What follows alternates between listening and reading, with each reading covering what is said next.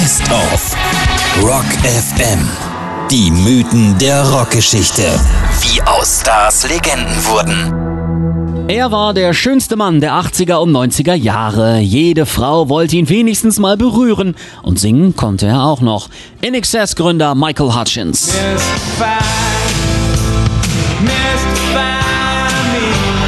Dass sein Leben bedeutsam werden musste, machte allein schon das Datum der Bandgründung seiner Ferris Brothers deutlich, aus denen später dann In Excess werden sollte. Sie sang nämlich zum ersten Mal am 16. August 1977 zusammen, dem Todestag von Elvis Presley. You're the devil in disguise.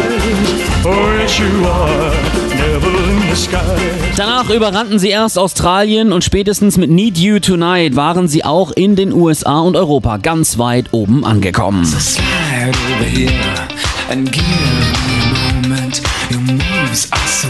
Michael war zu diesem Zeitpunkt mit Kylie Minogue zusammen und sie stand auch Pate für den nächsten großen Hit und die perfekte Beschreibung von seinem Leben. Suicide Blonde.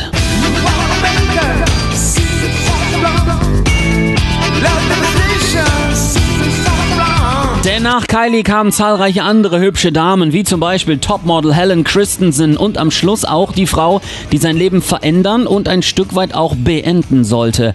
Paula Yates, die Ehefrau von Bob Geldof. 1994 war das. Michael war da nach einem Unfall, der ihn seinen kompletten Geruchs- und Großteile seines Geschmackssinns gekostet hatte, schon depressiv. Aber er liebte Paula und er liebte vor allem das gemeinsame Töchterchen Heavenly Hirani Tiger Lily Hutchins. Aber er konnte beide so gut wie nie sehen, denn Bob Geldof tat fast alles, um seine Ex und vor allem die gemeinsamen Kinder an einer Reise nach Australien zu hindern. Und ohne die Kinder fliegt die Frau nicht. Und ohne die Mami kommt auch die kleine Tiger Lily nicht zu Papi. Das Verlangen nach dem eigenen Kind und der großen Liebe, potenziert durch das Antidepressivum Prozac, Alkohol in rauen Mengen und Kokain, führt dann natürlich zur Katastrophe. Am 22. November 1997 fand ein Zimmermädchen des Ritz-Carlton in Sydney in Zimmer 524 einen knienden Mann, der sich mit seinem Gürtel an dem automatischen Schließmechanismus der Tür erhängt hatte. Der Traummann des Jahrzehnts war tot. Klarer Selbstmord, sagten die Ärzte. Nur seine große Liebe Paula Yates glaubte nicht daran.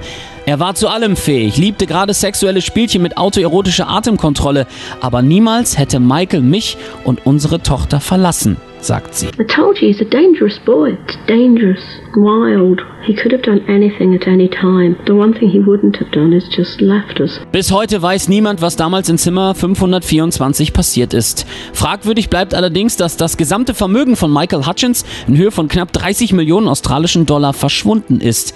Übrigens konnte auch Paula Yates ohne ihren Trauma nicht leben. Knapp drei Jahre nach Michael nahm auch sie sich das Leben.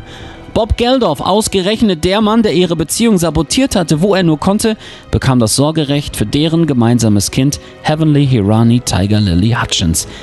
Die Tragödie des Lebens von Michael Callant John Hutchins verarbeitete Bono, einer seiner besten Freunde in dem Song Stuck in a Moment You Can't Get Out of.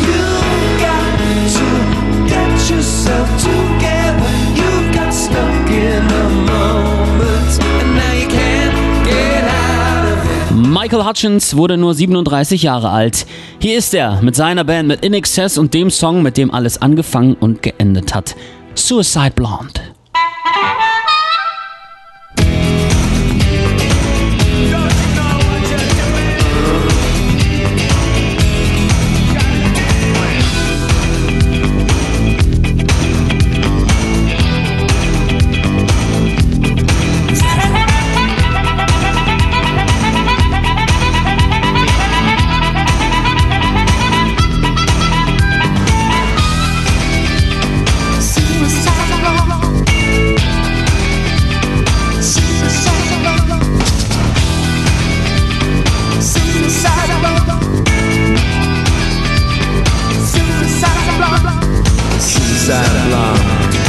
Color of her hair Like a cheap distraction for new affair She the finish. Before it began